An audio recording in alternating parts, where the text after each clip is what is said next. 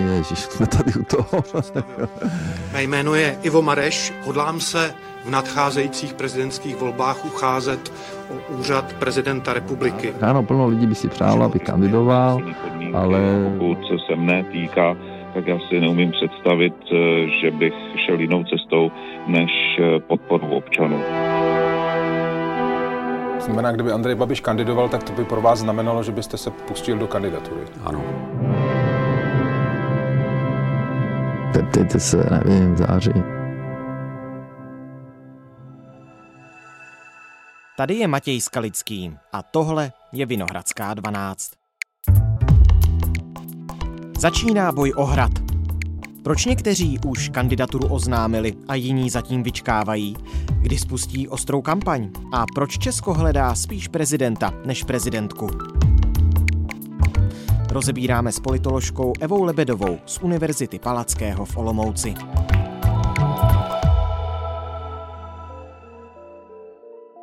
Dnes je pondělí 9. května.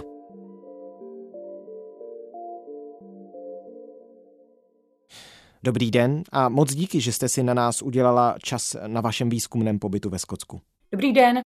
Paní Lebedová, začala už v Česku prezidentská kampaň. Tak já bych řekla, že taková ta zahřívací fáze už začala, ale určitě vzhledem k tomu, že volební kampaně jsou dynamické, tak eh, tu ostrou a horkou fázi máme samozřejmě před sebou. A před sebou to znamená, že v brzkých měsících začne? Domnívám se, že v takové té ostré podobě začne spíše až jako po letních prázdninách, ale mm-hmm. určitě eh, budeme svědky toho, že kandidáti už budou oslovovat eh, občany s podepisováním, se sáním podpisů. No kandidaturu už ohlásilo mm, několik lidí z těch větších favoritů. Víme poměrně čerstvě o předsedovi odboru Josefu Středulovi. Očekávalo se to. Jak zásadní roli podle vás právě on sehraje v tom prezidentském boji? Tak já jsem o té jeho kandidatuře už věděla eh, déle. Podle mě tedy byla očekávatelná. A co se týká toho volebního souboje, tak eh, by to vlastně mohl být takový jakoby další kandidát levice a eh, mohl by do určité míry mm, být nějakou konfrontací, nějakou výzvou pro Andreje Babiše, protože pokud od někud bude brát voliče, tak je bude brát z toho spektra levice. Mm-hmm. On ho vyzval ke kandidatuře i prezident Miloš Zeman, tak tomu může ty hlasy panu Středulovi přidat nebo naopak vzít podle vás? Tak eh, tady těžko spekulovat. Každopádně, pokud bychom se potom podívali už na tu ostrou volební kampaň, tak se domnívám, že ho přesně podpoří Miloš Zeman. Není až tak zásadní. bych chtěl poprosit delegáty tohoto sjezdu, aby přemluvili svého předsedu, aby kandidoval na funkci prezidenta republiky. A já věřím, Pepo, že tuto výzvu přijmeš a budeš jedním z nejsilnějších kandidátů v lednové prezidentské volbě. Zcela závěrem. Samozřejmě, že někteří voliči a sympatizanti Miloše Zemana tomu mohou naslouchat, ale domnívám se, že by to zásadní roli nehrálo. Že by skutečně potom voliči se rozhodovali podle toho, ke komu mají dlouhodobou lojalitu, komu dlouhodobě více důvěřují, než to, jestli eh, toho, kterého kandidáta podpořil Miloš Zeman. Ohlásit kandidaturu se patrně chystá i generál Petr Pavel, rozmýšlí se předseda Ano Andrej Babiš, vy už jste o něm mluvila, mluví se také ale třeba o předsedovi Senátu Miloši Vystrčilovi z ODS. Na co podle vás čekají? Proč své rozhodnutí ještě neřekli nebo nechtějí oficiálně říct? To je nějaká promyšlená strategie z hlediska marketingu? Tak v politické marketingu a v marketingu obecně se samozřejmě uvažuje strategicky. Politické strategie se připravují poměrně dlouho před samotnými volbami a čím v podstatě lepší je ta strategie, čím třeba také více eh, dat mají volební týmy, čím mají lépe složený ten tým, tak tím lépe a důkladněji se mohou na kampaň připravit. Mm-hmm. A z tohoto úhlu pohledu mi to přijde poměrně logické, že řada kandidátů vyčkává, protože v zásadě nejsou potom ještě přímo vystavení nějakému silnému působení médií, protože přece jenom pořád jsou v nějaké té vyčkávací pozici, není to úplně oficiální. Dá se nějakým způsobem stanovit, jak dlouhé to vyčkávací období by mělo být, kdy je ta hranice, teď už je možná pozdě, oznamovat kandidaturu, anebo teď je teprve příliš brzo? V tom je jedna důležitá rovina. Jsou tady různé typy kandidátů. Mm-hmm. Jsou tady někteří kandidáti, kteří jsou velmi dobře známí eh, veřejnosti z toho politického prostoru nebo veřejného prostoru. A ti v zásadě nejsou nuceni mít tu kampaň příliš dlouhou, protože veřejnost je zná, do značné míry zná jejich politické názory a oni tedy nepotřebují tolik investovat i do rozšíření své známosti. Takže si myslím, že tyto kandidáti eh, mohou mít tu kampaň klidně kratší a o to intenzivnější potom v té finální fázi. A na druhou stranu jsou tady kandidáti, kteří samozřejmě eh, tak známí nejsou. Na začátku představil. Eh, jmenuji se Miloslav Knor. Protože se nemohu smířit s tím, jak evidentně je směřován totalitně Eh, náš stát, cítím potřebu na to upozorňovat. Rozhodl jsem se kandidovat na prezidenta České republiky. Proto jsem připraven v této práci pokračovat s maximální intenzitou a dopadem jako prezident České republiky. Kdy já jsem slíbil, že jestliže budu 50 tisíc podpisů, tak se budu být eh, za kandidaturu. A poměrně málo lidí, zhruba jenom okolo 10%, kteří mě opravdu nemusí, opravdu nemusí. Tak o tom uvažuju a můžu vám možná jako první uh, říci, že to zkusím, že v tom roce 2023 kandidovat budu. Uvidíme, jak to dopadne. A ti skutečně už by nyní měli vlastně dělat eh, tu určitou první část té kampaně k představování svého jména, představování svých záměrů, protože oni musí pracovat i na té známosti. Co se týká potom té finální fáze, tak si myslím, že ten podzim je skutečně už jako období, kdy ta kampaň musí probíhat. To znamená, když Andrej Babiš k prezidentské kandidatuře říká zeptejte se v září, tak to z vašeho úhlu pohledu není příliš pozdě, protože je známým potenciálním kandidátem. Určitě eh, je známý a myslím si, že ve chvíli, kdy spustí kampaň, takže ta kampaň bude krátká, ale velmi intenzivní. A zároveň je potřeba říct, že i teďka do určité míry na nějaké kampani pracuje, protože jsme byli teďka svědky spuštění té kampaně za Babiše bylo líp. Asi jste to viděli, první kampaň v historii hnutí ANO bez Babiše. Ano, slyšíte dobře. Já tam vůbec nevystupuju. Je to připomínání jeho jména, jeho působnosti v určitém světle, takže svým způsobem z mého pohledu, tak jak znám kampaně, tak to vlastně je určitá image kampaň na podporu jména Andreje Babiše. Takže já bych chtěl vás vyzvat, další občany České republiky, abyste se přestali bát. Kandidáta zatím neoznámila žádná strana, koalice současné vlády. Z hlediska politické komunikace je to podle vás správný krok? Ono je na tom spíše vidět, že současná koalice si není jistá tím, koho podporovat. Eh, jsou tady samozřejmě už kandidáti známí, ale jak si ta koalice se s nimi ještě nedokázala stotožnit a pořád možná ještě někde hledá. Ale je potřeba říct, že skutečně v té prezidentské kampani by pak měly kandidovat silné osobnosti a ono stále někde hledat a vyčkávat je otázkou skutečně, jestli je to ta správná cesta, jestli se někdo jako úplně ideální kandidát eh, ještě teďka může objevit.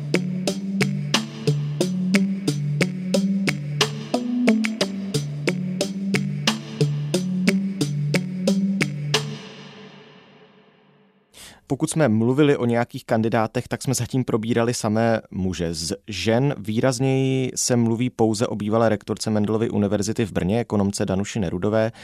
Proč tomu tak podle vás je? Já bych řekla, že ta volební kampaň i se sháněním buď podpory senátorů nebo poslanců, anebo podpisů 50 tisíc občanů, tak ona vlastně jakoby prověřuje, kdo z těch kandidátů je skutečně silná osobnost, kdo z těch kandidátů skutečně pak může usilovat o všelidovou podporu, v níž té přímé volbě jde. A ono vlastně i, co se týká té diskuze o ženách, tak se toto prověří a ukáže. Hmm. Já se domnívám, že pokud Danuše Nerudová nebo kdokoliv jiný z žen tady v této vlastně první části té kampaně uspěje. Takže potom už v samotné té další fázi může pak i narůstat významným způsobem třeba ta popularita, pokud v té kampani eh, se jim bude dařit. A ona v tuto chvíli my vlastně nevíme, jak eh, i ty ženské kandidátky, některé jsou silné, a myslím si, že tohle se vlastně dozvíme až té další části té kampaně. Tak jak se to ukázalo na Slovensku, kde se příliš neočekávalo, že vyhraje žena, že vyhraje Zuzana Čaputová, ona byla do té doby nepříliš známá. Děkujem Kesenem, děkuji Šumni, děkuji Pelikerav. Ďakujem veľmi pekne ešte raz mojej rodine a môjmu týmu. Príjmam toto rozhodnutie s veľkou pokorou a s uvedomovaním si veľkej zodpovednosti. Ďakujem vám všetkým, že ste boli so mnou a slubujem vám, že ja budem s vami. Děkujem za všetku podporu. Tak eh, my teď v té volební kampani také uvidíme, kdo z těch kandidátů má ty pravé profilové vlastnosti a my to v tuto chvíli skutečně nevíme. My to uvidíme až v té volební kampani. No a jak hodnotíte další tedy potenciální kandidátky? Na post prezidenta nebo respektive prezidentky eh, České republiky, protože do toho boje se patrně zapojí Alena Vytázková, Klára Longslámová. No, ono je to poměrně těžké, protože z toho veřejného prostoru tyto kandidátky eh, nebyly tolik známé, co se týká jejich komunikace mm, jako s masovou veřejností a podobně. Nejsou tolik eh, známé jejich politické postoje a toto všechno bude naprosto zásadní.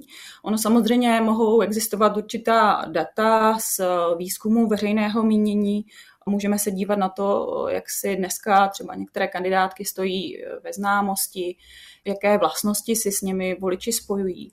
A myslím si, že mm, zásadním způsobem se to posune až v samotném průběhu volební kampaně a jak budou potom ty jednotlivé kandidátky třeba muset čelit různým předvolebním debatám, různým diskuzím, buď s dalšími kandidáty nebo s novináři a podobně. Kterou vaši špatnou vlastnost, možná z jedné či z mnoha, které máte, budete muset v prezidentském úřadu nejvíce potlačovat? Jako první odpovídá paní Zuzana Rojtová. Je toho víc, ale určitě eh, důvěřivost, zejména při psaní nebo při rozhodování o milostech by se to hodilo. Jana Bobošíková? Jako prezidentka se budu jednoznačně snažit potlačovat svůj perfekcionismus a budu se snažit udržovat si nadhled. Paní Táňa Fischerová? Možná snad určitou lenost, protože já dám vždycky přednost kávě v posteli s knížkou a to se mi asi nepovede. Tam pak až si můžeme vlastně zodpovědět tu otázku, jestli ty kandidátky eh, jsou dostatečně silné, aby vlastně měly potenciál uspět eh, v té volbě. Mm-hmm.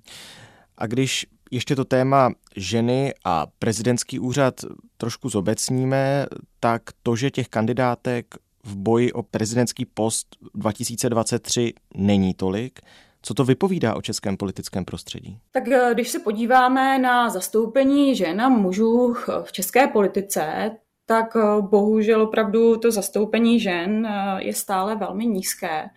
A znamená to pak, že často i zastoupení jakoby toho hlasu v tom veřejném prostoru eh, je ze strany žen mnohem menší.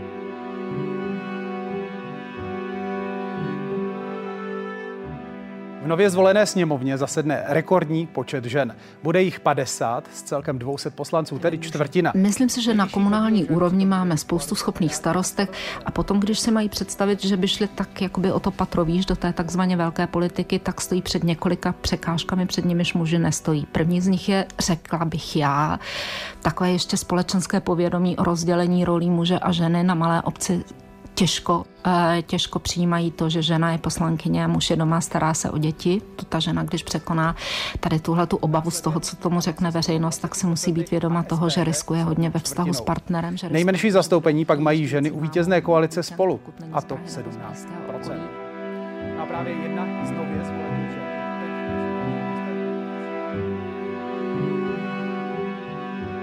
logicky potom samozřejmě i ta odvaha žen vstupovat eh, do takto jako vytyčeného politického prostoru je často nižší, protože mm, prostě často ženy ví o tom, že, že to je poměrně těžké, eh, že jsou k ním směrována velká očekávání i právě proto, že jich méně a uh, je to takový trošku jakoby uh, uzavřený kruh, hmm. ze kterého samozřejmě musíme chtít vystupovat a jak veřejnost, uh, jak politické strany, tak i samotné ženy vlastně musí být ochotny tady do toho mnohem více investovat. Paní Lebedová, vy jste mluvila o tom, že ta ostrá fáze kampaně je teprve před námi, že začne po létě, že bude na podzim. Co od ní očekáváte? Jaká budou její hlavní témata? Ta volební kampaň se bude odehrávat eh, v poměrně složitém období, jak co se týká vnitropolitické scény, tak i eh, mezinárodní scény, mezinárodní politiky. Dá se říct, že je to vlastně jedno asi z nejsložitějších období, které tady prožíváme po roce 89 protože v zásadě mm, česká politika nikdy nečelila vlastně tak složité situaci, kdy se odehrává válečný konflikt v nepříliš vzdálené zemi. Zároveň ten konflikt rozpoutalo Rusko, které vlastně bylo tou zemí, které do roku 89 určovalo naši zahraniční politiku. A to jsou opravdu velmi složité souvislosti a myslím si, že pro kandidáty toto bude obrovská výzva. A budou tedy muset být schopni zodpovídat jak na složité vnitropolitické problémy. Máme tady vysokou míru inflace, máme tady další vlastně ekonomické problémy a zároveň zodpovídat složité bezpečnostní otázky. Otázky týkající se mm, do určité míry trochu polarizovaného tématu integrace uprchlíků z Ukrajiny. Čili eh, z tohoto úhodu pohledu očekávám, že ta kampaň bude velmi náročná na kompetence kandidátů, schopnost eh, mít vlastně připravený program a vize pro řešení těchto složitých otázek. A zároveň si myslím, že ta kampaň bude velmi zajímavým způsobem ukazovat, eh, jak jsou schopni ti kandidáti komunikovat s veřejností, jakým způsobem jsou schopni vlastně zvládat tento nápor a jakým způsobem jsou schopni třeba integrovat eh, a spojovat i eh, tu rozdělenou veřejnost. Protože o tom se příliš nemluví, ale jednou ze základních kompetencí lídra a samozřejmě prezident je eh, hlavou státu, tedy vlastně tím lídrem národa, řekněme, je schopnost eh, neútočit vlastně na kohokoliv, neútočit eh, na konkurenci. A myslím si, že i to bude ta kampaň velmi dobře odkrývat a ukazovat. A teď si představme, že už máme po kampani, že už máme po volbách, že už je tu nový prezident, to se stane za 10 měsíců od této chvíle. Tak ať už to bude kdokoliv, co bude mít před sebou? Bude to jakoby těžký úkol, provádět zemi a národ a občany touto složitou situací. A provádět eh, a podporovat eh, občany v této těžké době tím způsobem, že se bude snažit vlastně zbuzovat určitou naději v těchto těžkých časech, že se bude snažit spojovat veřejnost eh, v oblastech, kde třeba ty názory veřejnosti občanů jsou rozděralné nebo nějakým způsobem polarizované bude se samozřejmě snažit, eh, nebo prezident by nějakým způsobem měl spojovat i politické tábory a politické strany, to znamená hledat, hledat kompromisy i v tom faktickém mm, výkonu politiky. Takže myslím si, že dobrý prezident a dobrý kandidát by se měl snažit vlastně čelit tady této výzvě a mít potenciál ji dobře zvládnout. Moc krát díky, že jsme mohli tohle téma probrat. Schranou. Tohle je vše z pondělní Vinohradské 12. Dnes jsem mluvil s politoložkou Evou Lebedovou o kandidátech i kandidátkách na prezidentský post. Boj o hrad budeme samozřejmě dál sledovat. Naše další díly, jako vždy, najdete ve všech podcastových aplikacích nebo zkuste audiotéku Můj rozhlas CZ. Kromě Vinohradské 12 tam jsou záznamy rozhovorů, reportáže nebo dokumenty. Naslyšenou zítra.